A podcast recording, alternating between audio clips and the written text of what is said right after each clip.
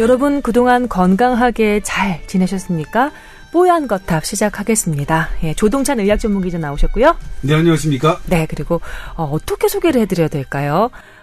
한양방 협진의 기수 임세현 선생님 나오셨습니다. 안녕하세요. 네, 안녕하세요. 네, 지난주에 이어서 오늘 이제 두 번째 출연이신데 이렇게 좀 해보시니까 감이 좀 잡히시던가요? 아, 잡아가야죠. 아직 잘 모르겠어요. 무슨 얘기를 해야 될지 말아야 될지 아직 감은 없습니다. 그러니까 사실은 똑똑한 친구들은 한 번에 빠르게 적응하는데 머리가 나빠서 그런 거죠. 뭐. 아니 제가 지난 회차를 못 들으신 우리 청취자 여러분을 위해서 잠깐 설명을 드리자면, 예, 조동찬 기자님과 임 선생님께서는 서로 친구분이십니다. 그리고 임 선생님께서는 외과 전문의, 예, 그 전공을 하시고 그 다음에 다시 한의대에 편입을 하셔서 한의사 자격증도 따신 우리나라에 한 300명 정도밖에 없는 한양방 협진의 기수로 이렇게 자리매김을 하셨죠. 그러니까 방송인으로 치자면 이건 기분이 나쁘실 수도 있는데 YTN과 무슨 일간지 기자 시험 다 합격해놓고 그 일하다가 KBS 아나운서로 재직하고 지금은 프리랜서로 열심히 활동하고 있는 전현무 씨의 케이스 같은. 기분 나쁘신가요? 아니에요. 전현무 씨처럼 얼굴이 네모나긴 하네요. 그러니까 외부에서 저를 볼 때 조 기자나 전현무나 저나 이렇게 볼 때는 다 2단어로 봅니다. 정통의 길을 가지 않고 정통의 길을 가지 않고 빠진 사람들이라고 생각하는 분들도 가끔 계세요. 부러워서 그러는 얘기가 아닐까요? 아니요, 진심으로 그렇게 생각하는 것 같아요. 아, 그러니까 조동찬 기자와 우리 임 선생님이 서로 친한 이유를 알 수 있을 것 같아요. 그러니까 뭐랄까. 한 계통에서 쭉 자리를 잡고 있는 사람이 아니라 아주 편하게 그냥 말씀드리자면 여기도 기웃하고 저기도 기웃한 사람 특유의 뭐랄까요, 왕성한 호기심과 지치지 않는 열정 이런 게 있어서. 네, 저희는 그리고 기웃했다는 게 아니라 완전히 거기서 그때도 그거를 몰입했고 지금 이것도 이제 몰입하고 있고 우리는 계속 뭐 쉽게 살지 않습니다. 능력자들이셔서, 예, 부럽습니다. 예. 뭐 간에 붙었다 쓸개타 붙었다 그런 얘기랑 비슷하죠? 그렇죠. 가끔 근데 뭐 의사 친구분들 만나시고 그다음에 한의사 친구분들도 만나실 텐데 그러면 그 각 자리에서 뭐라고 이렇게 스탠스를 입장을 유지를 하시나요? 임 선생님 같은 분은? 조 기자가 이렇게 어떤 의사 선생님들 소개시켜 줄 때가 있어요. 네. 그래서 미팅을 이제 처음 만나는 분한테 이제 제가 한의사라고 소개를 하잖아요. 그러면 말씀을 하시다가 1시간 정도 지나서는 한의사에 대해서 막 비판을 합니다. 저는 같은 의사인데 한의사 얘기가 꽂히셨나 봐요. 그런 분들을 한두 명 본 게 아닙니다. 그래서 저는 소개를 할 때 의사 소개하는 자리에 가면 외과 전문의입니다라고 인사를 하고 한의사 선생님들도 만날 때는 한의사랍니다라고 얘기를 하지 저는 두 개 다 했습니다 얘기도 하지 않고 반대편 걸 얘기를 잘 안 해요. 괜히 입장 곤란하시니까. 연배 많으신 분들이 절 잡고 설교를 하시거든요. 1시간 동안. 그러니까 너무 힘들었던 걸 많이 겪어서요. 똑바로 했으면 좋겠습니다. 똑바로 했으면 좋겠습니다. 소개를 똑바로 해줬으면 좋겠습니다. 뒤에서. 아, 그렇군요. 또 그런 고충이 있으십니다. 네.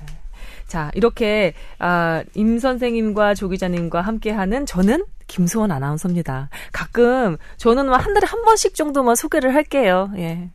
그리고 저는 개인적으로 이 두 분과 함께 삼각편대로 다시 한번 잘 날아보고 싶은 그런 바람이 있네요. 자, 지난주에 저희가 건강 상담을 2건밖에 해드리지 못해서 이번 주에 좀 속도를 좀 내볼까 하는데, 네. 예, 이분은 배변에 문제가 좀 생긴 분입니다. 출산 후에 배변 시 힘을 잘 주지 못해서 변비가 좀 생기신 거예요. 너무 변이 단단해지다 보니까 배변 시 통증과 피, 이게 또 나오는 겁니다. 좌욕을 하면서 조금씩 관리를 하고 있는데 그것도 그때뿐이고 심할 때는 배변 시 선혈이 낭자할 정도로 피가 나온다고 하거든요. 그리고 언젠가부터 항문에 돌출된 살덩어리가 만져집니다. 예, 이렇게 적어주셨습니다. 이거 자가치료를 계속해도 되는 건지 아니면 더 심해지기 전에 얼른 병원에 가서 뭐 수술을 받든 치료를 받든 조치를 해야 하는 건지. 제가 수술을 받으려면 집을 몇 차례 비워야 할 텐데 그러기에도 좀 어려운 상황이라 걱정이 됩니다. 부끄러운 만큼 꺼내놓은 사연에 꼭 조언해 주셨으면 좋겠다고 예, 이렇게 적어주셨습니다. 부끄러우실 거 없죠. 부끄러울 거 없죠. 많은 사람들이 항문 질환으로 수술을 받고 있습니다. 우리나라에 가장 많은 수술하는 거가 아마 치질일 겁니다. 그래요? 그렇게 네, 제일 많은 사례수가 많나요? 예, 많을 거고 그 여러분들 시청자분들이 보통 잘못 생각하고 있는 게 치질의 개념이에요. 보통 이렇게 우리 일반적으로 얘기하는 치질이라고 얘기하는 거 있잖아요. 피나고 아프고 뭐 이런 것은 사실은 치핵이라고 하는 게 맞고요. 치핵? 네. 그래서 보통 그 치핵 절제술이라고 그래요. 병원 가서 이렇게 이 우리 치질 일반인들이 얘기하는 치질은 치핵 절제술이라고 치핵이라고 하고요. 혹시 이 사연 보내주신 분이 적어주신 항문에 돌출된 살덩어리 만져지는 거 이게 치핵인가요? 치핵입니다. 아, 그럼 이분도 치핵인 거네요. 치핵인데 네. 아까 그 중간에 배변을 보면서 피가 났다라고 했잖아요. 네. 그때 치열이 생겼을 수도 있어요. 그러니까 딱딱한 똥덩어리 때문에 항문이 찢어지는 게 치열입니다. 치열. 네. 그러니까 치열, 치핵, 치루 뭐 탈항 이런 여러 가지 것들을 다 합친 게 치질이에요. 아, 치질은 그 상위 개념이구나. 네, 상위 개념. 모든 걸 아우르고 있기 때문에 근데 가장 많은 빈도가 있는 게 치핵이니까 사람들이 또 헷갈려서 치질하고 뭐 치질 수술 받았다 그러면 다 그거라고 생각을 하지만 사실은 네. 치핵 수술을 받은 거고 이거는 치핵 같은 경우는 이제 그 항문 주위에 있는 정맥총이 늘어나면서 거기 혈관 덩어리가 생기고 그게 이제 배변을 볼 때 터지거나 이러면서 아프고 그 점점 커져 나오다 보니까 통증과 출혈이 자꾸 나오는 거죠. 네, 이분 같은 경우는 선혈이 낭자하다고 표현하실 정도로 출혈이 좀 센 모양이었는데 이 치료 받으셔야 되는 거 아니에요? 근데 보통 네. 우리가 세수하다가 코피 난 거랑 그냥 코피 난 걸 비교를 해보면. 코피 나면 별로 그냥 코피 난 것 같잖아요. 근데 세수하다가 이렇게 물에 이렇게 한 방울 떨어뜨리면 아주 피가 많은 것 같이 느껴져요. 그래서. 보기가. 그래서 화장실에서 한 방울 떨어뜨린 것과, 나는 이게 우리가 보통 피똥 쌌다 그랬잖아요. 좀 심각하게 보여요. 물론 정도를 봐야 되겠지만. 근데 이분 같은 경우에는 아까 덩어리가 나온다 그랬는데 보통 치핵을 4등급으로 나눠요. 그래서 3등급, 4등급은 수술을 하는 게 맞고요. 네. 1, 2등급은 약물 치료라든지 외부에 어떤 약물을 해서 쓰는 방법을 합니다. 그래서 자가에서 검진을 할 때요. 이렇게 튀어나온 부분을 한번 집어넣어 보십시오. 근데 손가락 넣으면 아프고 피가 나니까 보통 비누 같은 걸로 이 튀어나온 부분을 넣어서 들어가면 3등급. 넣는데도 안 들어가, 이 튀어나온 게. 그럼 4등급이에요. 그러니까 이 3, 4등급이고 피가 나고 이런 경우에는 검사를 해보고 대장 내시경을 해보고. 1등급은 뭐예요? 1등급은 자기가 저절로 들어가는 거예요. 그냥 출혈만 있거나 이런 건 1등급 뭐 이렇게 되는 거죠. 그래서 그러니까 자기가 네. 그러니까 그 덩어리 자체가 손으로 밀어넣지 않아도 들어가면 1, 2등급이니까 그때는 수술 받을 필요가 없이 바르는 연고나 좌욕하면 되고 먹는 약도 있어요. 그다음에 일부러 손으로 집어넣거나 넣어야만 들어가고 손으로 넣어도 안 들어가는 경우에는 수술적 치료가 필요하다. 네. 이건 얘기죠. 그래서 이분은 지금 넣어보고 비누로 보통 비누 같은 걸 넣어보고 들어가면 3. 근데 이게 나와 있기 때문에 저절로 들어가면 안 해도 되지만 약물이나 자욕 같은 걸 해도 되지만 이분 같은 경우는 돌출된 상덩어리가 늘 만져집니다라고 했으니까 계속 이게 네. 나와 있는 상황이니까 4등급 정도라고 보시면 하는 게 맞을 것 같아요. 예. 그리고 보통 당일 입원 치료이기 때문에 네. 아침에 갔다 퇴원해서 집에 와서 치료 이렇게 관리할 수 있으니까 네. 며칠 안 걸릴 수 있습니다. 근데 물론 여기 치열이 있고 또 다른 치료라든지 다른 게 있을 수 있으니까 검사를 한번 받아봐야 되거든요. 네. 그래서 한번 받아보시고 치료를 하십시오. 이거는 상당히 매일 불편을 느끼는 거기 때문에 한번 갔다 오면 정말 잘했다라는 생각이 들 겁니다. 그러니까 꼭 가셔서 치료하면은 경과는 좋은 편인가요? 그럼요. 이 기술이 너무 발달돼서요. 네. 뭐 이렇게 기계 하나로 탁 하면 수술이 끝납니다. 그 정도로 간단해요. 저도 치질 수술 들어가면 심한 경우 빼고 직접 손으로 수술해야 되는 경우 빼고는 거의 5분, 10분 내 수술이 다 끝납니다. 그렇군요. 빨리 하시는 게 좋을 것 같습니다. 이렇게 이 항문 관련한 질환 환자가 많다는 걸 제가 어떻게 느끼냐면 가끔 길 다니면서 그 병원 간판에 보면 창문 치과 뭐 이런 식으로 창문 치과는 아니겠죠. 창문 의원 뭐 이런 식으로 어떻게 보면 항자고 어떻게 보면 창자인 뭐 이런 식으로. 예. 그리고 뭐 대장 창문 뭐 전문 뭐 이렇게 적혀 있더라고요. 근데 항문이라고 아예 적시를 하면 안 되는 안 모양이죠. 의료법 위반이거든요. 예. 아. 예. 어떤 자기의 전문 분야를 예. 그렇게 그러니까 국가가 인정한 뭐 내과 뭐 외과 뭐 이렇게 하는 거 외에 어떤 특정 저기를 하는 거는 이제 의료법 위반이에요. 예, 의료법 위반이라서 지금 안 됩니다. 그래서 그 창문 외과가 그렇게 많아요. 근데 이분 사연은 가만히 읽어보면 이제 뭐냐면 네. 통증과 출혈은 컨디션 따라 있기도 하고 좌열그람 일주일쯤 후 사라지니까 이게 만약 덩어리가 일주일쯤 후 사라진다. 본인이 좌욕을 하거나 마사지를 사라지면 이런 경우는 어떻게 되는 거예요? 근데 보통 이렇게 계속 관리를 좌욕을 하는 게 쉽지가 않아요. 그래서 제가 만약 제 가족이라면 네. 빨리 수술 받게 해서 그 얘기를 안 듣는 게 그리고 수술을 받아도 다시 다른 정맥총이 커지면 또 나올 수 있거든요. 네. 뭐 그런데 수술이 뭐 잘못된 것도 아니고 그건 또 발생할 수 있는 부분이지만 하고 나면 잘했다는 생각이 들 겁니다. 그러니까 가서 수술 받으시는 게 좀 좋을 것 같아요. 그렇군요. 삶의 질을 위해서 그냥 하루 정도 예 내원하셔서 금세 수술 가능하고 또 치료 그 경과도 좋다고 하니까 한번 용기 내 보시는 게 좋을 것 같습니다. 그런데 치열이나 치액 같은 것은 지금 뭐 임 선생님이 말씀해 주신 거로 이렇게 다 이게 이해가 가는데 치루는 좀 다르지 않나요? 발생 기전이 틀려요. 이게 대장의 점막이 우리가 미세한 홈들이 있을 거예요. 거기에 이제 대변 찌꺼기가 커지면서 거기에 염증이 생기면서 점점 점막이 늘어나면서 이게 피부 쪽으로 누공이 생기는 거예요. 그래서 구멍이 생겨서 생기는 예. 거죠? 그래서 엉덩이 쪽에 이제 엉덩이 우리 많이 앉아서 엉덩이에 이렇게 농양이 생기잖아요. 엉덩이에 그래서 염증이 생겼네라고 하지만 사실은 그게 대장을 통해서 온 누공에서 생기는 거예요. 그러니까 계속 반복적으로 생겨요. 그 자리에. 그러니까 내가 옛날에 엉덩이에 종기가 났는데 계속 같은 자리에 난다. 통증이 있으면서 같은 자리에 계속 난다 그러면 치료 가능성이 높아요. 그럼 가서 검사해보고 그 타입에 따라서 되게 좀 어려운 수술도 될 수 있어요. 이게 우리가 그 항문의 근육이 되게 중요하거든요. 그걸 잘못 건드리면 변실금이 돼요. 그래서 그 관의 누공의 위치에 따라서 네. 어려운 타입도 있고 아주 간단한 타입도 있어요. 그럼 간단하게 수술이 끝나거든요. 그러니까 내가 종기가 한 자리 난다 그러면 병원에서 확인해보고 타입을 확인해보고 시술이나 수술로 해서 빨리 제거를 하시는 게 좋아요. 엉덩이 종기 나면 힘들잖아요. 그러니까요. 치열도 그렇고 치액도 그렇고 치루도 그렇고 이게 우리가 다 좌식 생활을 하고 있잖아요. 의자에 앉아서 뭐 업무도 보고 이래야 되는데 이게 바른 자세로 앉아있기 참 어려운 질환들이어서 예. 일상생활에 참 불편을 끼치는 병인 것 같습니다. 근데 뭐 치료받고 수술 받으면 경과가 좋다고 하니까 네. 부끄러워하지 마시고. 그 외과 전문의 있으니까 제가 훨씬 편하네요. 편하다. 아, 그렇군요. 예. 아마도 제가 의료 기사에서 본 바로는 우리나라 성인 인구 중에 치질 관련해서 항문질환 관련해서 그러니까 치료를 받았거나 받은 적이 있는 사람이 70% 정도 된다라는 그 기사를 본 적이 있어요. 그 정도로 흔한 질환인 것 같더라고요. 너무 많아요. 그래서 항문 공부를 조금 많이 했죠. 항문을 갈고 닦았다고 보면 한번 던지셨다.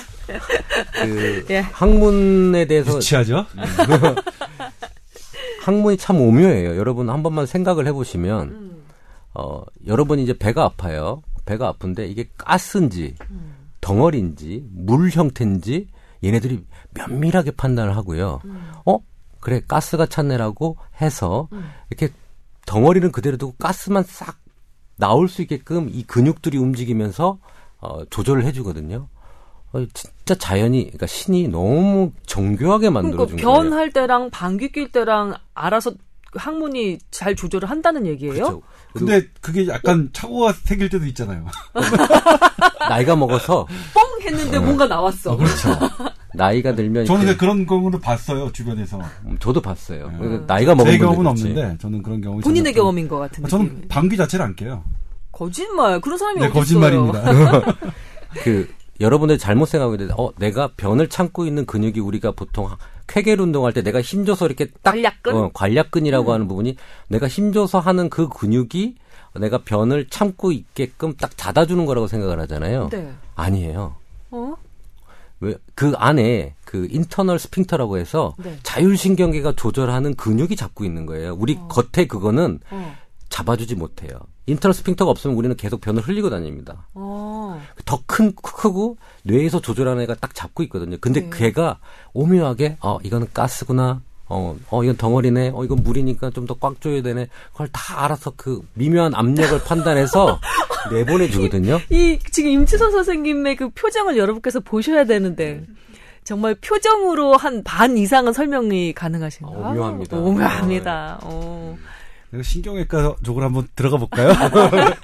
그게 이제 그거를 관여하는 신경이 푸덴달러브라고 하는 건데, 네. 푸덴달러브는 심파세틱 컴포넌트와 파라심파세틱 컴포넌트를 다 갖고 있습니다. 쉽게 설명해줘. 쉽게. 우리말로 풀어서 해줘.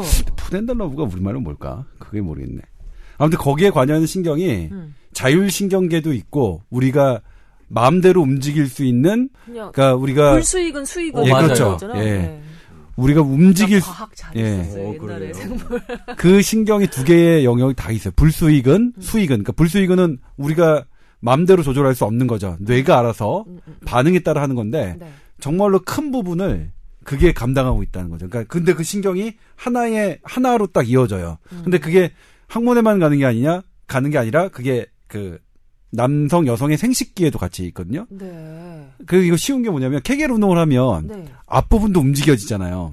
네. 그게 동일한 신경이라서 그렇거든요. 네, 네, 네. 아무튼 그렇습니다. 그래서 그 부분 미묘하게 안쪽에 있는 항문의 근육이 이걸 잘 알아서 감별한다는 건 저도 그걸 배울 때 진짜 신기했어요. 야, 대단하다.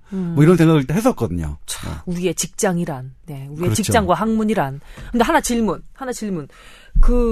지금 우리 임치선 선생님께서 설명해 주신 게 그거잖아요. 우리가 응가를 의식적으로 참고 있다고 생각하는데 사실은 그것이 아니라 우리 뇌에서 우리가 그 의식하지 않은 그런 자율신경계로 근육이 다 조절을 해가지고 자기네들이 알아서 참고 있는 거지 우리 힘으로 참고 있는 거는 아니다라고 말씀을 하신 셈이잖아요. 네, 이게 또 얼마나 재밌냐면요. 응가가 힘을 줘야 되잖아요. 그 힘을 주는 건 우리가 이제 막 이렇게 위기상, 그러니까 어떤 교감신경이 작용해야 될 것 같은데, 네. 물론 그 다음에는 그래요. 어떤 장을 해야지 하고서는 힘을 그러니까 주는 힘을 거니까. 보갑을 늘리고 그다음에 장운동도 이렇게 딱 이렇게 하는 게 되는 건데, 네. 근데 그게 처음에 시작은 부교감신경이 반드시 작용해야 됩니다. 부교감신경은 뭐냐면 우리 명상할 때, 그러니까 편안함 할 때 그게 작용하거든요. 약간의 무의식.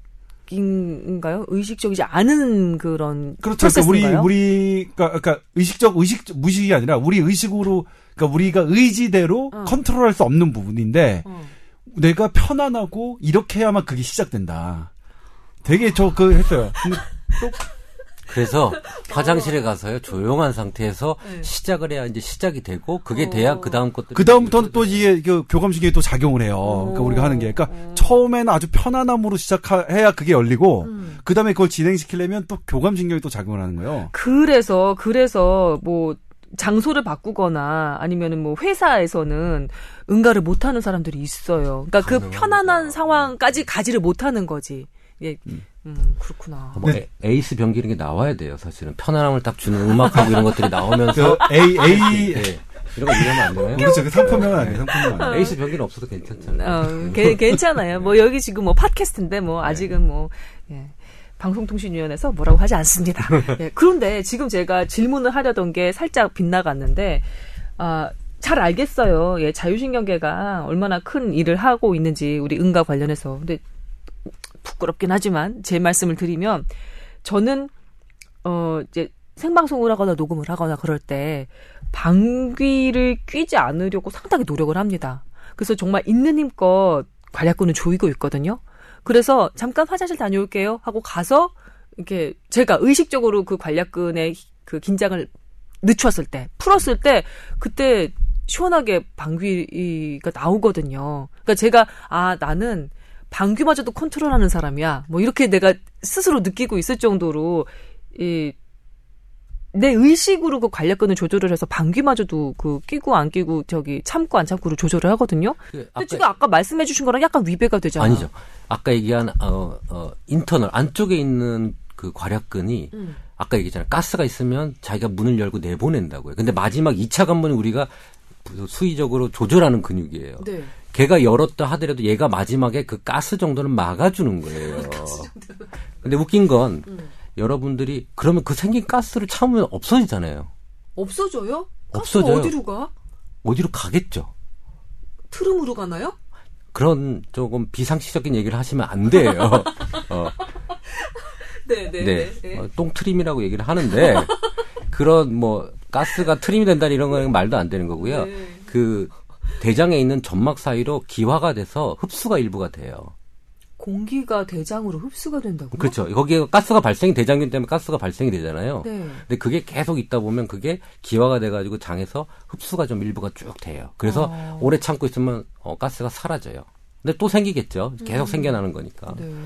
그래서 그런 가스가 들어오면 좋은지 안 좋은지에 대한 거는 정확히 모르겠지만. 안 좋을 것 같아요. 안 좋을 것 같아요. 느낌상 안 좋잖아요. 그렇죠. 안 좋을 것 같아요. 왠지 그런 가스, 암모니아 덩어리가 그러니까. 자꾸 내 몸에 도니까 안 좋을 것 같다는 생각은 좀 들죠. 밖에 나온 냄새, 가스 냄새 맡는 것도 싫은데 그게 다시 내 몸속으로 흡수된다고 생각해 보세요. 그러니까 좋은 배변 습관이면 하루에 한 번씩만 보시면 가스 배출되는 일은 많이 없을 거예요. 그렇군요. 네, 알겠습니다. 궁금해서 좀 여쭤봤어요. 아, 관련해서 아마 귀 쫑긋하면서 들은 우리 청취자 여러분들도 많으실 것 같습니다. 예, 항문 관련 질환 뭐 이런 거 워낙에 일반적이니까 예, 궁금증이 좀 풀리셨으면 좋겠고요. 그리고 아, 이분은 1년쯤 전부터 멀미가 심해졌어요. 뭐 식생활 같은 거 달라진 거 거의 없는데 처음엔 미스거리기만 하더니 예, 이제는 30분 정도만 타도 예, 참고 있기가 어려울 정도로 울렁거리고 두통도 심해집니다. 가벼운 위염이 있는 상황이고 맥주와 커피를 즐기는 편입니다. 멀미가 소화기관 이외 다른 문제에 의할 수도 있는 걸까요? 혹시 한방에서 말씀하시는 뭐 순환의 문제가 생긴 걸까요? 예, 조언 부탁드립니다. 적어 오셨네요. 예, 그 우리가 일반적으로 멀미 오심, 구토 이거 기준이 뭐냐면 멀미라는 거는 어떤 이동수단이라든지 뭔가 우리 운동이 겸비가 된 거예요. 움직임이 겸비됐을 때 미식거리는 게 동반이 되는 거고요. 오심, 구토라는 거는 그냥 그런 거 없이 뭐 다른 약물이라든지 어떤 수술이라든지 어떤 여러 가지 인자에 의해서 발생되는 게 오심, 이제 구토가 되는 거죠. 오심은 증상이 뭔가요? 오심도 이제 메스껍고 토할 것 같은 기분이 드는 거죠. 증세는 똑같은데 이제 멀미는 어떠냐면, 그러니까 시각적인 그 나의 눈으로 들어오는 정보와 귀에서 하는 평형 감각이 안 맞았을 때 발생하는 거거든요. 네. 우리 몸이 대단한 게 여기에 이제 귀에 달팽이관이 있고 그 안쪽에 세반고리관이라는 게 있어요. 이게 X, Y, Z 축으로 딱 거기에 물이 차 있어서 우리가 이동할 때 이게 약간 움직이면, 그러니까 기울면 이게 변하면서 아 이게 약간 기운 곳에 있구나, 뭐에 있구나 이런 것들을 하는데 이게 늘 시각 자극과 딱 겸비합니다. 네. 눈으로 보는 자극과 이것들을 맞춰서 우리 몸에 손해가 그걸 작용해. 아 그럼 이렇게 발을 이렇게 디뎌라, 그렇지. 저렇게 디뎌라 하는 건데 버스를 타거나 배를 타거나 그러면 우리가 평상시에 걷는 것과 다른 환경이잖아요. 네. 내가 평소에 받아들였던 시각 자극과 이 평형 자극의 조화가 안 맞는 거예요. 그래서 우리가 그때 이제 여기서 그러면 어떻게 되면 어지러움을 느끼거든요. 어지러움을 느끼면서 이게 구토가 발생하는 건데 그러니까 어찌 보면 멀미는 병이라고 할 수는 없어요. 그리고 그 시각 자극과 이런 것들이 만약 계속해서 조화가 되면 익숙해지면 멀미 사라지고 그러니까 처음에 그 버스 멀미, 배멀미 했던 사람들이 자주 타면 배멀미 안 하잖아요. 맞아요. 그래서 멀미는 낫는 겁니다. 그러니까 시간이 좀 적응하느냐의 문제인데 근데 오심은 좀 달라요. 오심은 가만히 있을 때 내가 계속 뭔가가 있다. 그러면 이거는 소화기 장애에 문제가 있을 수 있어요. 구토하고 싶은 생각이 든다 뭐 이런 거. 그리고 또 하나가 뭐냐면 이제 어떤 이동과 관계없이 내가 어지럽다. 어지럽다는 얘기는 이제 빙글빙글 돈다는 느낌인데 그거 좀 다른데 빙글빙글 도는 느낌과 조금 시야가 까매지는 느낌 좀 다릅니다. 그거는 완전 좀 다르거든요. 그러니까 그거는 실신이라고 하는데 우리가 쓰러질 것 같은데 빙글빙글 천장에 돌면서 쓰러질 것 같은 것과 그렇진 않은데 그냥 내가 기운이 뭐 빠져서 갑자기 눈이 조금 눈앞이 캄캄해지면서 이게 쓰러지는 거 조금 다르거든요. 네. 근데 두 가지 다 물론 전부 다 그 사실은 그 제대로 된 검사를 받아야 되는 그 증상이에요. 그러니까 이렇게 눈앞이 그냥 갑자기 한다 그러면 그건 혈액 순환에 문제가 있을 가능성이 되게 높습니다. 어떤 병원에 가요, 그러면? 각각의 경우, 어떤 병원에 가? 어때? 멀미할 때? 예, 멀미할 때, 그 다음에 눈이 갑자기 까매질 때, 아니면 어지러움이 핑핑 하늘이 도는 것 같아요. 핑핑 도는 거는 이제 신경외과나 신경과로 가야죠. 그럴 때면. 그러니까 이비인후과나. 예. 이비인후과. 예. 그러니까 귀 쪽에 문제가 생겨서 핑핑 도는 거. 가장 많은 건 이석증이에요. 거기에 돌 꼈을 때 핑핑 도는 건데, 그건 이제 이비인후과 질환이고, 근데 그게 제가 방금 말씀드렸지만, 손해 쪽에 문제가 생겨서 어지러울 수도 있거든요. 네. 그거는 되게 이제 위중한 건데, 근데 대부분은 이석증이라서, 뭐, 이렇게 간단하게 이제 해결하거나 그럴 수 있어서, 이비인후과, 신경과, 신경외과 가시면 되고요. 네. 근데 눈앞이 갑자기 캄캄해지면서 쓰러진다. 이런 경우에는 내과 쪽으로 가셔야 되겠죠. 내과 그거는 순환기 쪽으로 가셔야 될 것 같아요. 지금 뭐 질문 온 거는 멀미인데. 또 삼천포로 갔네요. 예, 멀미인데 이 멀미는 어떻게 하면 되나? 보통 멀미를 치료하는 거는 우리 약국에서 코미테 뭐 이런 거 있잖아요. 스코폴라민 계통에 코미테. 코미테는 괜찮지 않나요? 괜찮아요. 예. 코미테. 턱 밑에 코미테. 예. 턱 밑에. 귀 밑에. 그것도 스코폴라민 개통을 하면 24시간 괜찮아요. 근데 보통 거는 여행 갈 때 미리 이제 좀 하죠. 특히 애들. 멀미가 12살이 피크랍니다. 그러니까 2살 때부터 생겨서 12살까지 쭉 올라가니까 애들한테 더 맞죠. 근데 어른 같은 경우에도 가끔 생겨요. 이동수단이 좀 바뀔 때. 그 다음에 차의 냄새가 조금 바뀔 때. 아까 조 기자님이 얘기하는 그런 그 전정기관과 시각의 감각의 충돌 이론이에요. 그것도 그죠? 그것 때문에 왜 그 충돌됐을 때 울렁거리지? 그걸 이렇게 조사를 해봤더니 뇌에서 그렇게 느낀대요. 그렇게 시각과 전정기관의 감각이 충돌됐을 때 뇌가 몸에서 독소가 나온 독소가 몸에서 들어왔다고 판단하고 그걸 내뱉기 위해서 구토를 하는 거랍니다. 그게 전통적으로 얘기하는 멀미의 이론이에요. 그래요? 아니 그냥 단지 시각 자극과 평형, 균형, 감각, 자극이 서로 상충한 건데 외부에서 독성 물질이 들어왔다고 뇌가 판단을 한다고요? 참 웃겨요. 이게 멀미 있는 사람의 과반수가 두통을 느끼고요. 네. 두통 있는 사람이 멀미가 훨씬 4배인가 6배인가 더 많아요. 네. 그러니까 이렇게 이분도 지금 두통이 있을 거예요. 그럼요. 예.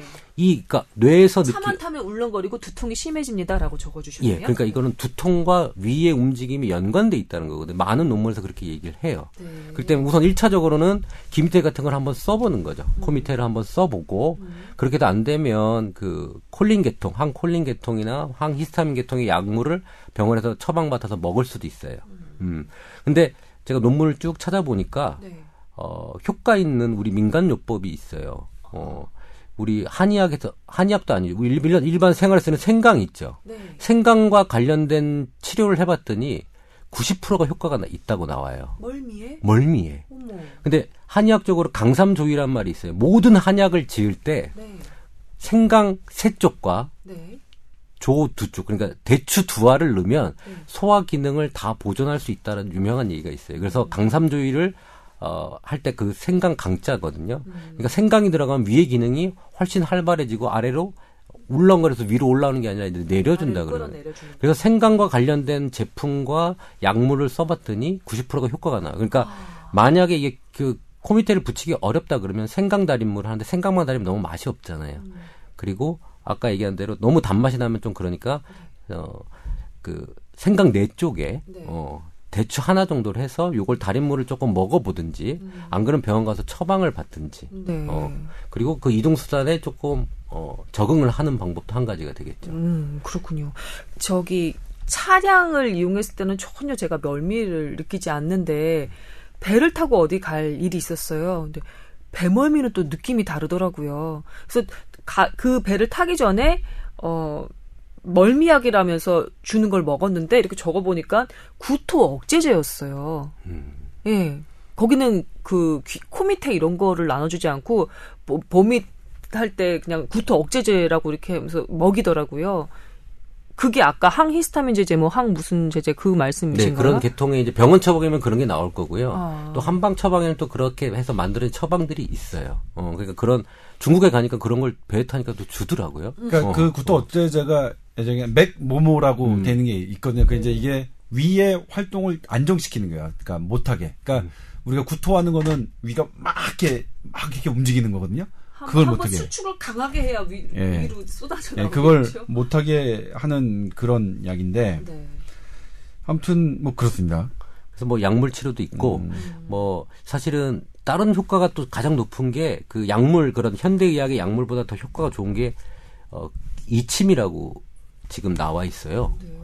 우리가 한 게 아니야. 우리 한국 의사들이 한 게 아니라 외국에 있는 의사들이 귀에 여기 한 5군데 점을 침을 놓고 했었더니 멀미가 더 한 5% 정도 더 효과가 더 좋아요. 그러니까 뭐냐면 일반적으로 그런 약물 먹은 사람이 한 80% 정도 효과가 났다 그러면 네. 그렇게 이침 놓는 게 거의 90% 효과 정도가 난다고 얘기를 해요. 그러니까 이런 분들은 와서 한의원에서 침 맞는 자리를 좀 기억하고 갔다가 요걸 좀 계속 붙이고 다니면서 적응을 조금 해보는 것도 한 가지 방법일 것 같아요. 와, 예, 비용도 적게 들고 효과도 높고 괜찮은데 그 중의학계에서 발견한 건가요? 아니면 서구의학계에서 발견한 건가요? 이침?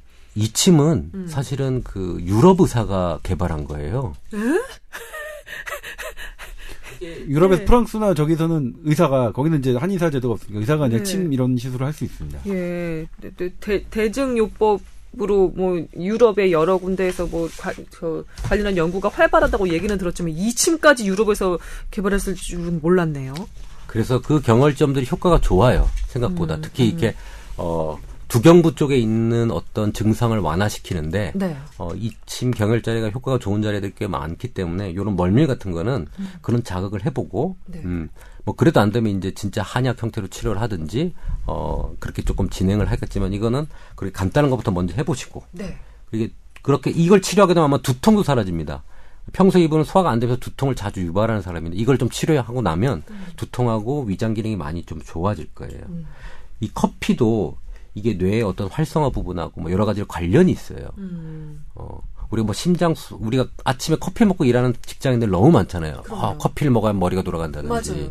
그러니까 이런 뇌와 관련이 있을 거예요. 커피의 어떤 성분이. 그러니까 그거와 이 두통, 멀미 이런 것들이 다 포함이 좀 돼 있을 겁니다. 알겠습니다. 여러 가지 얘기를 흥미롭게 들었네요. 자, 여러분 tower@sbs.co.kr tower@sbs.co.kr 저희 메일 계정 열어놓고 있습니다. 건강 관련해서, 의료 관련해서 궁금한 점 있을 때 지체 없이, 망설임 없이 메일 보내주시기 바랍니다. 익명 처리 확실하게 해드리고 있고요. 본인의 건강 상담뿐만 아니라 의료계 전반의 그 이슈에 대해서도 의견 청취하고 있으니까 이 메일 계정 이용해 주시면 되겠습니다. 많이 많이 보내주세요. 자, 저희 본격 주제로 넘어가겠습니다.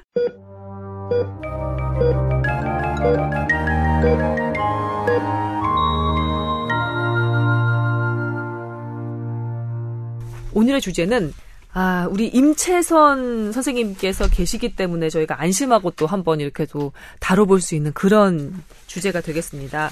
이 주제는 참 뽀얀 것도 생긴 이래로 계속해서 좀 얘기가 거듭거듭 나오고 있는데요. 박은선 선생님이 되게 괴로움을 했던 부분도 사실 이 부분이 그렇죠. 예, 뭐냐면 이제 한의사가 현대 의료 기기를 사용하는 관련한 문제예요. 예. 네. 짧게 그러면은 저 브리핑을 들어볼까요? 한의사가 혈액 검사를 원하고 있고요. 네. 의사들은 현대의학이기 때문에 한의사들이 사용하지 않는 거라고 주장을 하고 있습니다. 근데 2011년도까지는 복지부가 네. 한의사가 사용할 수 없다, 혈액검사는. 그런데 2014년 넘어가면서 네. 우리 안압측정기가 대법원 판결이 났어요. 그렇게 자동적으로 결과가 도출되는 기계는 한의사가 써도 된다라고 대법원이 판결을 내렸습니다. 네, 대법원 판결이 나왔고. 네. 그렇게 된 이후에 우리 혈액검사 중에도 우리가 검사하면 바로 수치가 나오는 것들이 있어요. 자동적으로. 자동적으로. 그러면 그거에 해당되는 그런 혈액검사기도 써도 된다라고 복지부가 유권 해석을 새롭게 하게 됩니다. 했어요. 그래서 지금 현재 한의사들이 의료기기의 혈액검사를 쓸 수 있다는 얘기거든요, 지금. 물론 그걸 돈을 받고 하는 그런 보험 부분은 차고의 문제고 복지부는 그걸 이제 한의사들이 숫자화돼서 나오는 거는 쓸 수 있다라고 하면서부터 이 분쟁이 다시 되면서 한의사들은 그러면 의료 관련된 검사 관련된 걸 다 쓸 수 있다라는 걸 또 확대 해석을 하고 있고요. 의사단체는 혈액검사 쓸 수 없다라고 주장을 하게 됩니다. 그런데 네. 이 포커스에서 그거에 대한 옳다 그르다의 판단은 제가 하는 부분도 아니고 지금 복지부에서 그렇게 판단했지만 네. 여기서 의협에서 초음파 회사와 이런 혈액검사, 수탁검사하는 큰 회사들이 있어요. 우리나라에 5개 정도가. 네. 그런 회사들한테 공문을 보냅니다. 니네 한의사들이 그런 검사 수탁이 왔을 때 만약에 하게 되면 그거를 의사들한테 공표하겠다. 니네들이 한의사에 혈액 샘플을 해가지고 검사를 해준다면. 그러니까 실력 행사를 한 거죠. 의사협회가. 그래서 공정위에서 네. 이거를 이거는 갑을 우리 대기업들 갑을 논란 많잖아요. 뭐 남양부터 해가지고 그런 갑을 논란에 포함된 거죠. 니네가 그런 권력적인 걸 써서 상대 세력의 어떤 것들을 방해를 한 거기 때문에 공정위에서 과징금을 이제 매기게 되는 거죠. 의사협회를 상대로. 네, 맞아요. 그러니까 이건 복지부 유권에서 이렇게 나오면서 그 의협이 행동한 걸 보고 공정위가 이렇게 한 지금 상황인 겁니다.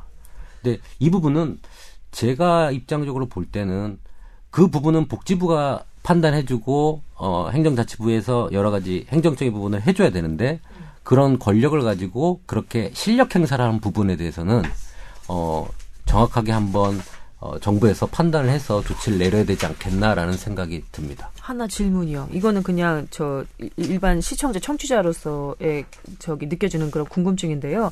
2014년에 복지부에서, 그러니까 대법원에서 판결이 나온 건 어떤 검사를 한 다음에 그 기계 자체에서 자동적으로 결과가 도출되는 것은 한의사가 사용해도 무방하다 이렇게 났잖아요. 그런데 이번에 의사협회가 실력 행사에 나선 것은 혈액 검사나 뭐 이런 검사를 수탁해서 의뢰 받아서 검사 결과를 이렇게 해서 다시 한의원으로 돌려주는 그 과정에 실력 행사를 한 거잖아요. 네. 예, 그러니까 한의사들은 그 기계 자체에서 결과가 나오는 것만 사용하고 그 수탁해서 그 검사를 하는 그런 다른 기관, 네, 그 검사를 의뢰하는 것은 사용할 수 없었던 게 맞는 거 아닌가요? 그러니까 지금 그 범위가 중요해요. 그러니까 우리가 일반적으로 피검사의 종류가 얼마나 많겠습니까? 그 결과가.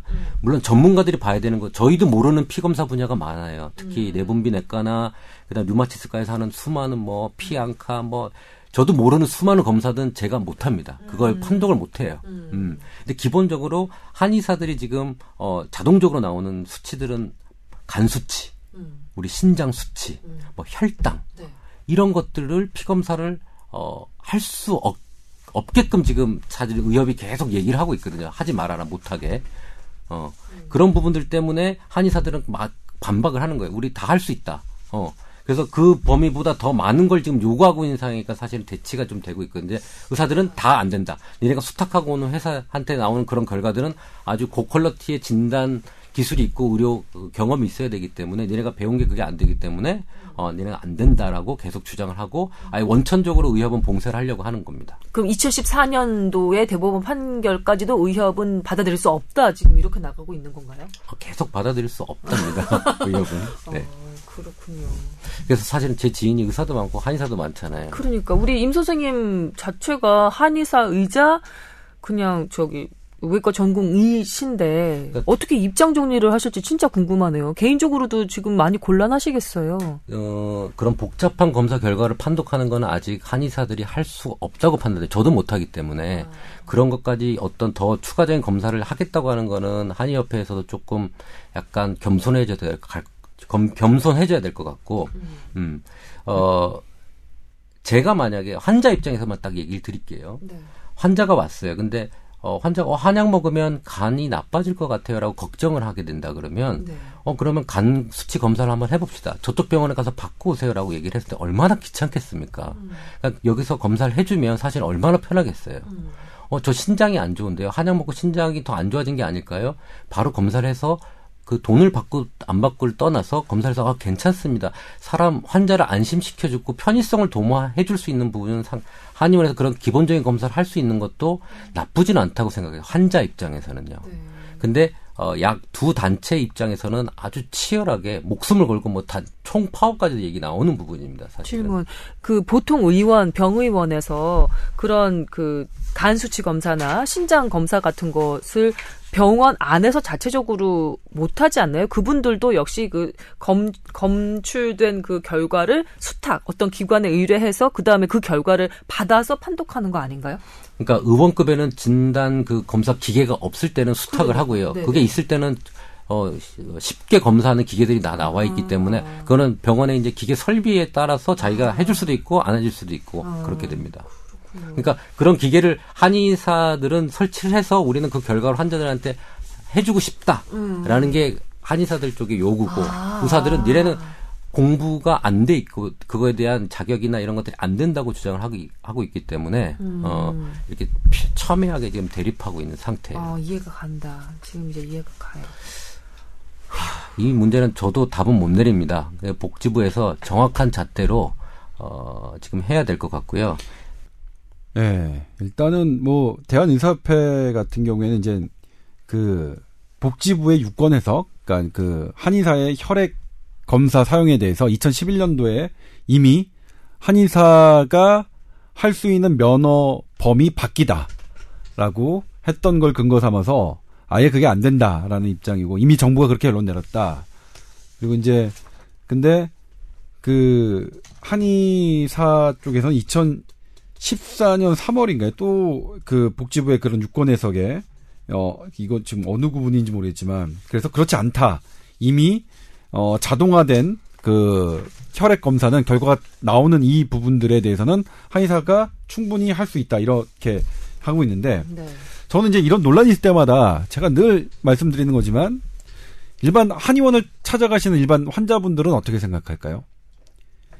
아까 지금 임 선생님이 말씀하신 것처럼 최대한 안 귀찮고 편안하게 진료를 받기를 원하죠. 안 귀찮은 것도 안 귀찮은 것도 중요한데 중요한 건 이제 그 위험성이 안전성이 다 보여야 되는데. 그럼요. 그게 제일 먼저고. 근데 저는 뭐냐면 복지부한테 묻고 싶어요. 저는 정말 잘 모르겠는데 정말 한의대에서 이 혈액학 진짜 서양의학에서 하는 현대 혈액학 정말로 제대로 교육이 되고 있습니까?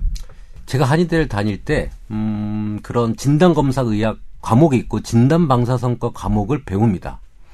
물론 의과대학에서 배우는 거에 강도에 비하면 한 3분의 1밖에 안 돼요. 그런데 뭐 아주 기초적인 것들은 다 배우지만 아주 심도 있는 것들은 다 패스를 하고 넘어가거든요. 그래서 사실은 좀 더 한의사들이 그런 거를 요구를 하려면 더 많은 교육이 필요하다고 생각해요. 기본적으로 저는 강도 높게 어쨌든 정식 의대를 나왔지만 혈액 저기는 이걸 전공한 사람한테 항상 물어요. 의뢰를 해서 함부로 못해요. 그러니까 알면 이게 얼마나 여기서 많은 정보들이 있을 수 있고 내가 놓칠 수 있으니까 저는 서양 의대를 나왔지만 그래도 이 피를 전공하신 분에게 늘 묻습니다. 이거 그러니까 기본적으로 검사 결과 다 나와요. 높고 낮거나 이런 거 다 나와요. 그러니까 표준 수치에 비해서 이 사람의 수치는 뭐가 높고 뭐가 낮고 이거 다 알지만 그것이 갖고 있는 저변의 이런 그 의미는 상당히 전문성이 필요하거든요. 그러니까 저는 이게 뭐냐면 일단 기본적인 거 5개만 한다. 그러니까 어떤 5개만 한다. 오케이. 그렇게까지만 하면 뭐 일단면 다 나오는 건데 뭐 이렇게 얘기할 수 있는데 만약 환자들이 나 피검사 받았는데 아무 이상 없대 이런 식으로 받아들이면 어떨까요? 그러니까 이거는 환자가 그렇게 해석할 수 있는 거 아니거든요. 그러니까 그럴 거면 그러니까 어차피 이걸 받았다 하더라도 5개 기본적인 검사를 받았다 하더라도 당신은 정상인지 비정상인지 우리가 알 수 없어 이 검사거든요. 그걸 얘기해야죠. 그러니까 이 자동으로 결과가 나오는 이것들이 이 갖고 있는 의미가 그냥 별거 아니다라는 걸 얘기를 해줘야 되는데 그렇다면 뭐하러 우리가 피검사를 합니까? 그러니까 단순히 근데 그건 있을 것 같아요. 혈당이나 혈압이나 하는 부분에 그런 하는 거. 근데 그거는 굳이 피검사가 아니더라도 환자분들 당뇨 환자분들 본인들이 다 알아서 하잖아요. 피검사 하잖아요. 이런 거 하는 것. 그것과의 차별성을 둬야겠죠. 그러면 본인들이 자동으로 결과가 나오는 것이 있다면 그게 환자들이 집에서 직접 하는 것과 뭐가 다른지를 거기에 차별성을 둬야 될 것이며 그리고 만약 이게 이걸 해가지고 그럼 난 완전히 피검사해서 다 정상인가요? 아니요. 그렇게 얘기할 수 없죠. 그러면 뭐하러 환자들이 하겠습니까? 그래서 저는 이게 누구를 위한 검사냐라는 생각이 들어요. 이분들이 이러면 또 이제 저 그 게시판이 완전히 더 이제 병의원에서는 어떤가요? 병의원에서도 뭐 혈액 검사 뭐 자동 그 수치화되는 그 혈액 검사의 그 일부 분야만 보고 결국은 진단을 하는 거 아닌가요? 이게 한 가지 얘기하면 우리 간 수치만 가지고 얘기를 해드릴게요. 네. 간 수치가 약간 높아요. 근데 보통 이 정도 되면 우리 경과를 지켜보거든요, 의사들이. 근데 만약 그 정도 약간 높았을 때 보는 다른 수치들이 있어요. 이게 담낭에서 오는 부분인지 췌장에서 오는 부분인지 간에 어떤 영향을 주는 그런 인자들이 있거든요. 간마디 지체라는 여러 가지들을 보고 이런 부분이 있으면 추가 검사를 해서 더 병을 진단을 해내거든요. 그런데 그런 여러 가지 그런 랩 결과를 보는 기술이 네. 아직은 당연히 간 수치만 보면 괜찮아요라고 말을 했을 거 아니에요, 한의사가. 근데 그거를 이면에 뒤에 있는 병을 만약 못 보게 된다면 이 책임을 한의사가 지면 된다고 생각을 해요. 저는 사실은. 이게 뭐냐면 왜 한의사 선생님들이 이걸 요구하는지는 알겠어요. 본인들이 약을 쓰시면서도 간에 문제가 있는지 혈당 낮아지는지 알고 싶잖아요. 그렇죠? 알고 싶으니까 그 정보의 교환. 그러니까 이 환자분들이 의원이나 병원에 가서 그 갖고 있는 정보를 알고 싶은데 그게 잘 안 되니까 이걸 요구하시는 건데 문제는 아니죠. 그러니까 그분 제가 생각하기에는 한의사 선생님들도 이거 서양 의사가 하는 것처럼 이런 혈액학을 막 하고 이렇게 하시려고 한의사를 하신 건 아닐 거 아니에요, 그렇죠? 근데 그걸 알고 싶은 거니까. 근데 그거는 그거대로 저는 노력을 해야 된다고 생각해요. 그러니까 그 정보는 저도 의사들 생각해야 된다고 생각해요. 이게 아니면 그러니까 알려줘야 된다. 그게 너무 한의사 선생님들 이렇게 하지 말고 한의사 선생님들도 내가 쓰는 약의 효과가 어떤지 궁금할 수 있고 그게 사실 환자한테 되게 중요한 거잖아요. 그래서 여기 그러니까 이 환자가 내 병원에서 의원에서 받았던 검사 결과 이런 것들 그거를 잘 환자가 가는 병원에 좀 쉐어할 수 있는 이런 부분의 통로를 찾아야지 계속 이게 그게 안 되니까 그냥 우리가 별도로 혈액 검사를 하겠어. 그리고 저는 이게 뭐냐면 보건복지부의 정책이 전 정말 제가 시간만 있으면 더 할 텐데. 제일 중요한 건 복지부는 국민의 안전성이에요. 그러면 이거를 하기 전에 그게 교육이 얼마나 잘 되고 있고 그들이 이런 것들이 갖춰졌는 시스템을 봐야 되는데 하나도 안 봤어요. 예? 전 보건복지부 한양정책과를 그래서 대단히 위험한 과라고 생각합니다. 아니, 이 사람들은 뭐예요? 그러니까 한의학을 발전시키려고 노력하는 것 되게 중요하죠. 근데 왜 한의학을 발전시켜야죠? 국민의 건강을 증진시키기 위해서 발전시켜야 되는 거 아니에요? 그럼요. 예? 그러면 그 시스템이 있는지 들여다봐야죠. 이 사람들은 그런 게 들여다보지도 않고 그런 식으로 그 정책을 내놔요. 미치고 팔짝 뛰겠어요. 잘 하셨네요.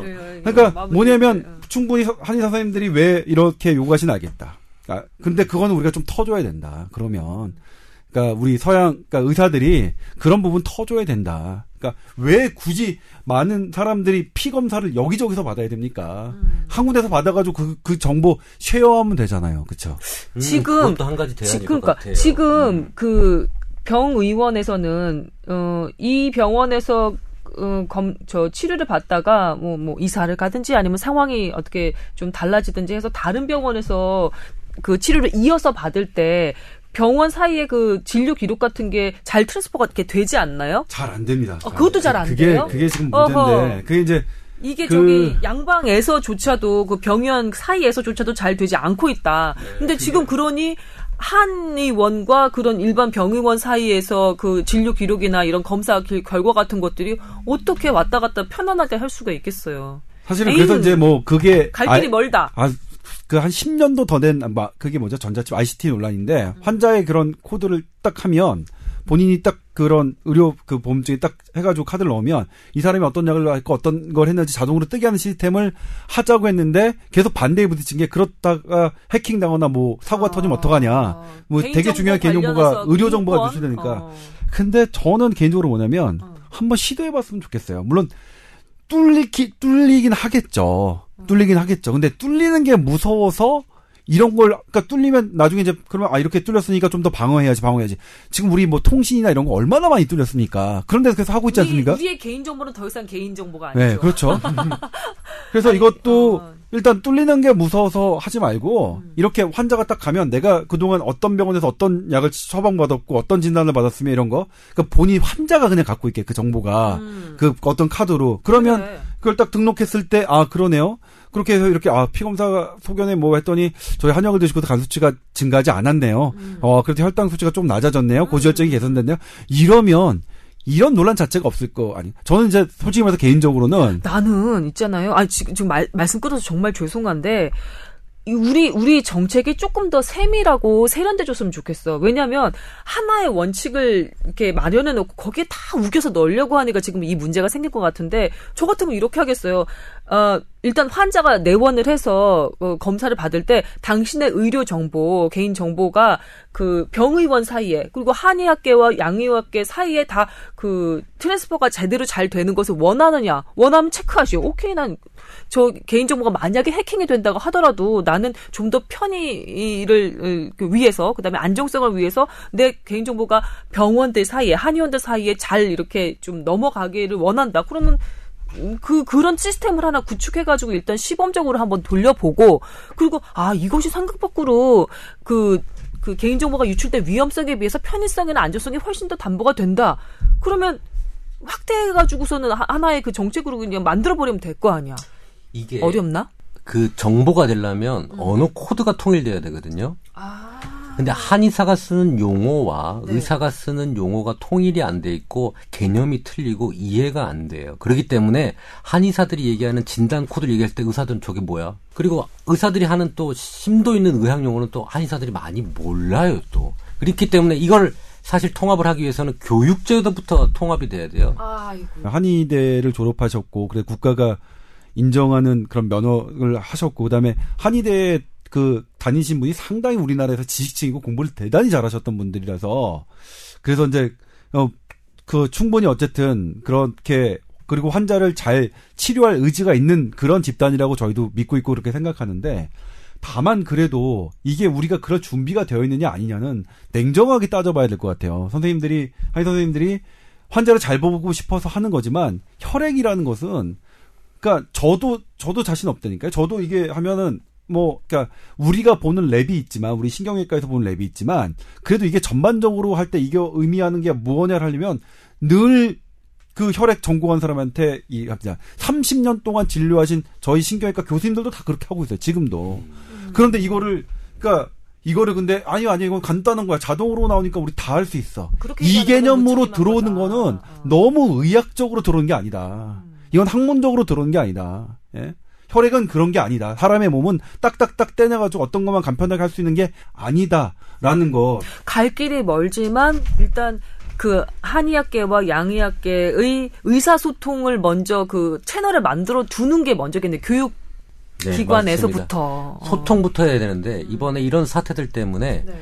한의대로 출강 나가는 의대 선생님들이 있습니다. 기초 교수님들. 네. 출강을 다 막았어요. 의협에서. 그러니까 소통의 길이. 그러니까 리허브는 되게 세게 나가. 아니 근데 그게 이제 어떤 문제가 있냐면 왜 그건 이유냐면 네. 그러니까 엑스레이나 이런 거를 쓸 수 있다. 그런데 제가 지난번에도 이제 박은 선생님한테 얘기했지만 강도가 완전히 다릅니다. 그런데 주장이 한의협의 주장은 우리도 똑같이 배웠으니까 우리 쓸 수 있다. 이렇게 나오니까 그러면 곤란하죠. 그러니까 의대 교수님들은 가서 오케이 한의사 선생님들도 이런 게 알아야 되니까 해서 했는데 그래도 의대보다는 훨씬 강도가 약하게 그러니까 잘 몰라도 되지만 이런 게 있습니다. 그러니까 이게 의대에서는 진단검사의학과 진단방사선과 의무죠. 그거를 못하면 아예 졸업을 못합니다. 학년 진급을 못할 정도로 엄청난 강도로 하는데 한의대에서는 그렇지 않아요. 참고로 그러니까 교양 뭐죠 교양 선택 과목 이런 식으로 하는데 그걸 근거로 우리도 배웠다라고 하니까 아 그렇다면 아니다. 그러니까 하려면 그걸 근거로 들려면 우리 똑같이 해야죠. 똑같이 엄격한 시스템으로 해서 해야죠. 그러니까 제가 지난번에도 말씀드렸지만 한의대가 그런 시스템을 갖춘다면 의사가 절대로 한의사 선생님들한테 현대 의료기기 사용하지 말랄 권리 없습니다. 그러니까 그런 부분을 자체적으로 먼저 들여다봐야 되고 이번 혈액학도 저는 동일한 거라는데 혈액을 그렇게 접근하는 거 쉽게 접근하는 거 자체를 저는 반대합니다. 예? 이게 저기 조 기자님 말씀에 100% 동감을 하고요. 지금 이게 한양방 이 싸움이 정말 지리하게 이어지는 게 바깥에서 보기엔 밥그릇 싸움처럼 보이고, 그리고 밥그릇 싸움인 그 부분도 분명히 있을 테고, 또 하나는 감정 싸움이 이미 발화가 돼서 네, 계속 가고 있는 거예요, 서로. 예, 그러니까 지금 의협에서 나오는 여러 가지 그 실력 행사들도 보면, 한의학계의 감정을 건드리게끔 그렇게 실력 행사를 하고 계시는 거예요. 그런 부분이 있어요. 예. 그래서 똑같이, 한의사계에서도 그, 뭐랄까, 토론 자체가 안 통한다고 생각하고 계실지도 모르겠어요. 저번에 의협에서 한의사 제도를 없애야 된다고 또 주장을 했어요. 그리고 사실 이 모든 소송의 결과는 다 대법원까지 올라갑니다. 이 말은 뭐냐, 끝까지 간다는 거지. 모든 소송의 지금 결판은 다 대법원에서 난다는 거죠. 중간에 절충이고 토이고 없는 거예요. 없어요. 이게 없는 거예요. 그리고 이번에 그 이름 가지고도 대법원으로 가요. 그 한의학협회에서 한의학을 코리안 메디슨이라고 이름을 이제 하겠다, 명칭을. 근데 의사 입장에서 명칭을? 정식 명칭, 영문 명칭을. 그러니까 의사 입장에서 코리안 메디슨 니네가 한국 의학을 대표하는 것 같아서 사용할 수 없다라고. 그것도 대법원까지 가나요? 대법원까지 가야죠. 이건 기본적으로 기본 대법원이니까 아예 감정 싸움으로 치달았기 때문에 그러니까. 국민들이 보기에는 그냥 좋게 보이지 않습니다. 그래서 서로 소통하고 의학적인 교류하는 모습들이 계속 보여야 되고 정부에서는 그런 것들을 좀 통합할 수 있는 교육제도부터 정비를 해서 그렇죠. 저 사람들이 무슨 말을 하고 있는지 왜 저렇게 이런 이론을 가지고 얘기를 하는지를 알아야지만 이해를 할 수 있거든요. 서로 사용하는 언어부터가 다른 것 같아요. 그러니까 막 그 관련한 그 의료 용어가 다른 것뿐만이 아니라 서로 의료나 뭐 이런 것에 대해서 접근하는 그 쓰는 용어부터가 다른 것 같아요. 마치 그 왜 이건 진짜 너무 사실 창피한 비유이긴 한데 왜 화성에서 온 남자, 금성에서 온 여자 그 책이 있었잖아요.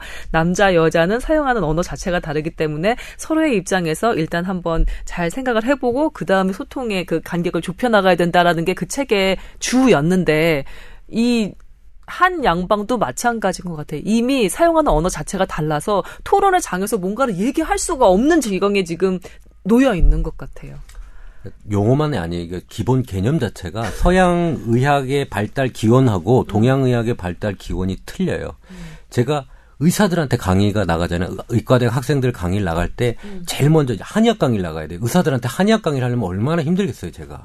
이 사람들은 어떻게 한의학을 이해를 시켜줘야 될까 많은 고민을 하고 처음에 하는 것이 사실은 당신이 어떤 철학을 가지고 있느냐를 좀 먼저 물어봐요. 제가 이제 김수원 아나운서한테 질문 하나 할게요. 네네. 원숭이, 바나나, 고래 관련성 깊은 두 개가 뭐가 관련성이 깊죠? 제가 그걸 안 해요. 그러니까 그 원숭이와 바나나를 조합하는 거는 동양적인 사고고, 근데 원숭이와 고래를 포유류로 조합하는 것은 서양적인 사고라는 그런 답이죠. 그래요. 그걸 질문하면 우리 의대 학생들은 한 70%, 80%가 원숭이랑 바나나를 연결해요. 그 외에 여러 가지 이제 테스트를 해보면, 동양적 철학을 가지고 있어요. 근데 공부는 서양적 사고방식으로 진행이 돼요. 그러니까 우리가 사이언스라고 하는 말이 사실은 그 라틴어에서 이렇게 시저, 가위 있잖아요. 맞냐? 발음이 좀. 좋았어요. 괜찮아요. 시저. 가위를 자르듯이 분리해서 분석, 아날라이시스를 해서, 연역적 방법을 쓰거든요. A가 B라는 거를 영향을 준다. 그럼 B가 C라는 거를 영향을 준다. 그렇게 쭉 가는데 한의학적으로는 그렇게 판단 안 해요. 이게 이런 여러 가지 과정을 거치는 걸 잘 모르지만 결론적으로 이렇게 결과가 나온다라고 하는 게 귀납적인 방법으로 많은 의학 서적 5,000년간 만들어져 있거든요. 조 기자가 좋아하는 빅데이터예요. 그러니까 그런 걸로 해서 귀납적인 방법을 했기 때문에 그 중간 과정이 생략돼 있기 때문에 생강이 위에 좋습니다라고 얘기하면 의사들이 기가 찬 거예요. 어떻게 그것을 생강의 어떤 성분이 뭐를 어떻게 작용해서 이렇게 돼서 좋다라고 얘기를 하면 의사가 이해를 하지만 생강이 좋다라고 얘기를 할 때는 조금 반감이 생기는 거예요. 이 과정이 연역적 방법이 생략됐기 때문에 그런 개념 자체가 철학부터 틀려서 그거에 대한 대립도 많아요. 그러면 이거 뭐야 말도 안 되는 얘기라고 얘기를 하지만 한의학적인 사람들은 그런 빅데이터를 가지고 얘기를 좀 해요. 많은 사람들이 의사들이 한의학적으로 역사적으로 이렇게 치료했더니 이게 효과가 있었어. 그래서 내가 이걸 쓴다. 뭐 인도의 아유르베다 이런 그런 데이터들은 다 그런 귀납적인 방법이에요. 근데 그걸 쓰는 사람들이 중간에 의사들이 볼 때는 중화 과정이 없으니까 힘들죠, 이 이야기가. 납득이 안 되고 설득이 안 되는 거지. 그런데 우리 정서는 다 그렇게 한국 사람들은 다 그렇게 또 젖어 있어요.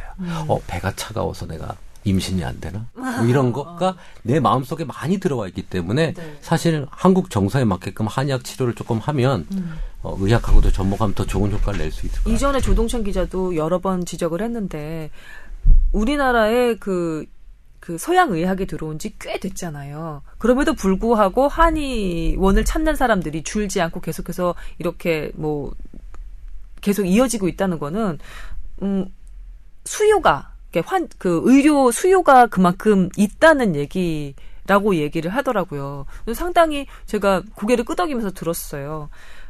기본적으로 우리나라 사람들이 그 건강이나 이런 것을 대하는 태도가 조금 전에 임 선생님께서 얘기하신 것처럼 배가 차가우니까 임신이 안 되는 것 같아. 약간 손을 따면은 속이 좀 시원해지는 것 같아. 막 이런 식의 사고가 아직까지 있잖아요. 한약 수요가 있을 수밖에 없는 그런 환경인 건 맞는 것 같습니다. 그러니 현실적으로 그렇게 존재를 하니 둘이서 싸우지 말아야지. 둘이서 싸우지 말고 환자의 권익이 가장 중요하다는 것을 인정하고 접점을 좀 찾아줘야지 빨리. 그렇죠. 제가 이제 계속 제 발언이 사실은 한의사 선생님들의 게시판에도 되게 악의적으로 갈 거고 아마 의사 선생님들 게시판에도 되게 악의적으로 갈 겁니다. 제 말은. 그거는 조 기자님의 운명이에요. 네. 팔자. 근데 제가 계속 말씀드리지만 환자들이 찾아가면 인정해야 된다. 그 부분은. 그리고 환자분들이 찾아가는 것에선 의사는 그분들의 그 안정성과 이런 부분에 협조할 그 의무가 있다. 일단은. 그러니까 의사라는 게 그런 거잖아요. 근데 아무튼 여러 가지가 있는데 사실 저는 이제 아무래도 이제 그 우리 임원장과 딸 임원장은 이제 한의사 면허증도 있어서 본인은 이제 한의사고 의사니까 그렇죠. 저는 그러니까 한의사 면허증 없어서 이런 부분 할 때 그러니까 의사 입장에서 생각하는 게 더 저기 와요. 그러니까 막 화가 나고 막 그럼 왜 이분들이 이런 걸 저기 하느냐. 근데 들여다보면 이분들이 왜 이렇게까지 하느냐. 그러니까 본인들도 답답한 부분이 있고, 근데 그 답답한 부분이 막혀 있기 때문에 그쪽으로, 그러니까 실질적인 쪽으로 가자. 괜히 제 생각은 괜히 공급자들의 어떤 이해관계 때문에 환자들을 이렇게 조금 곤란하게 하거나 이렇게 더 불편하게 하는 일을 하지 말자라는 것이 저는 더 적이고요. 그리고 제일 불만인 건 정부예요. 예? 그런 거를 꿰뚫고 보고 그런 거를 확인해야 되는 정부는 보건복지부는 그런 거 잘 못하고 있죠. 예? 그래서 저는 보건복지부의 한약정책과 그 부분은 제가 정말로 싫어요. 정말로. 이거 듣고 계실 텐데요. 이게 의외로 그 약학, 한의학, 의료계 분들이 이 뽀얀거탑을 잘 듣고 계십니다. 걱정입니다. 걱정이죠. 저는 조동찬 기자의 운명에 편승된 것 같아서 오늘 조금 심히 걱정이 됐지만. 아니 근데 그분들도 뭐 노력하시겠죠. 노력하시는데 네. 제가 얘기하는 건 이제 그거 안정성을 그러니까 저희 언론 기자들이 보는 관점과 공무원이 보는 관점 좀 비슷해야 된다고 생각하거든요. 예? 그러니까 제일 먼저 무엇을 봐야 되느냐 하는 걸 하는 건데 한약 정책과 한약 키워야죠. 좋아. 그러려고 만들 거니까. 근데 키우기 전에 들여다봐야 될 게 분명히 있다. 근데 그거 들여다보는 것, 그거를 잘 못하고 있는 것 같다라는 거죠. 이 문제가 확실히 예민한 사안임에 틀림없습니다. 그리고 건급하면 언급할수록 그 얘기하고 있는 이 세 사람이 욕먹을 것임에 틀림없어요. 맞아요? 하지만 예민하다고 해서 피하거나 더 미룰 수 있는 문제도 아닌 것 같습니다. 그래서 저희는 성실하게 앞으로도 용기를 가지고 이 문제를 이슈가 나올 때마다 계속해서 건드려주는 것이 우리의 의무일 것 같아요. 용기를 내시라고요. 임 위원장님도. 네.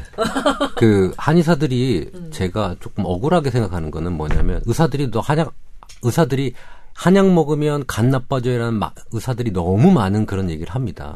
그러면 한의사 입장에서는 아닌데 그러면 그 연구용으로 사실은 그 한방병원에서 검사를 해서 간이 괜찮습니다라고 하고 싶어 하고 연구용으로 쓰고 일반 1차 의료기관에도 그렇게 하고 싶어 해요. 우리 약 먹어도 괜찮아. 나 100명 했는데 다 괜찮았어를 보여주고 싶을 거예요. 한의사들은. 그렇죠? 연구용으로 저희가 하려고 해도 연구용도 안 된다고 막는 거예요.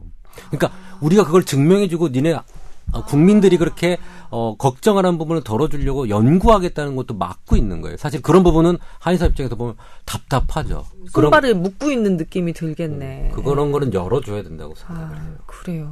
일단 그거부터 좀 해결을 했으면 좋겠다. 네. 할 수 있는 것부터 해야지. 예. 자, 우리가 또 이렇게 열변을 토하다 보니까 시간이 이렇게 됐네요. 예. 자, 어느덧 여름은 가고 그 하늘이 높아지는 가을이 왔습니다. 건강 더 신경 쓰시고요. 예, 그리고 환절기 감기 걸리지 말고 건강하게 지내시다가 뵙는 것을 해야 되겠네요. 들어주시는 분들 중에 이제 뽀얀 거탑을 듣고 저한테 페이스북 신청을 해주신 분이 참 많아요. 그럼 제가 검색을 해보잖아요. 어떤 분들인가? 네. 그러면 이제 의사 선생님도 참 많고 최근에는 한의사 선생님들도 하시더라고요. 근데 그럼요. 제가 이제 함소아 한의원의 그러니까 완전히 이제 날카롭게 날이 선 걸 했음에도 불구하고 저를 팔로우하시기 위해서 페이스북을 친구로 신청하신 분도 있어요. 그래서 저는 오케이 하십시오. 자 팔로우. 아마 해서 많은 부분을 들으시는데, 근데 한 가지는 제가 말씀드리고 싶은 건 제가 여기서 말하는 건 제 생각대로 제가 지금 알고 있는 대로 얘기하지만 그게 정답이 아닐 것에 대해서는 늘 열어두고 있습니다. 제가 이제 잘못된 생각, 잘못된 그 지식을 갖고 있을 가능성에 대해서는 늘 열어두고 있어서 그런 부분에 대해서 교정을 해서 제가 의견을 주시면 제가 보고 그게 타당하다, 알아봤더니 타당하다 그러면 얼마든지 수정할 수 있으니까 그런 부분에 대해서는 열어놓고 있다. 저와 다른 견해, 저와 다른 생각에 대해서는 충분히 열어놓고 있다라는 것은 좀 말씀드리고 싶네요. 이 시대에 참 언론인상인걸? 이 시대 과학도로서 아주 그냥 훌륭한 자세인걸? 저번에 뭐 조 기자가 저한테 그러죠. 뭐 기자들 받는 상은 내가 다 휩쓸고 있어. 뭐 이렇게 얘기를 하더라고요. 그래서 또 상주인데, 그렇게 가끔 문자가 오긴 합니다. 그래서 참 많이 받았어요.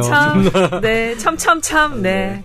여러분, 죄송해요. 예, 그냥 그러려니 하고 넘겨주시기 바랍니다. 저희 건강한 모습으로 인사드리도록 하겠습니다. 감사합니다. 네, 고맙습니다. 감사합니다.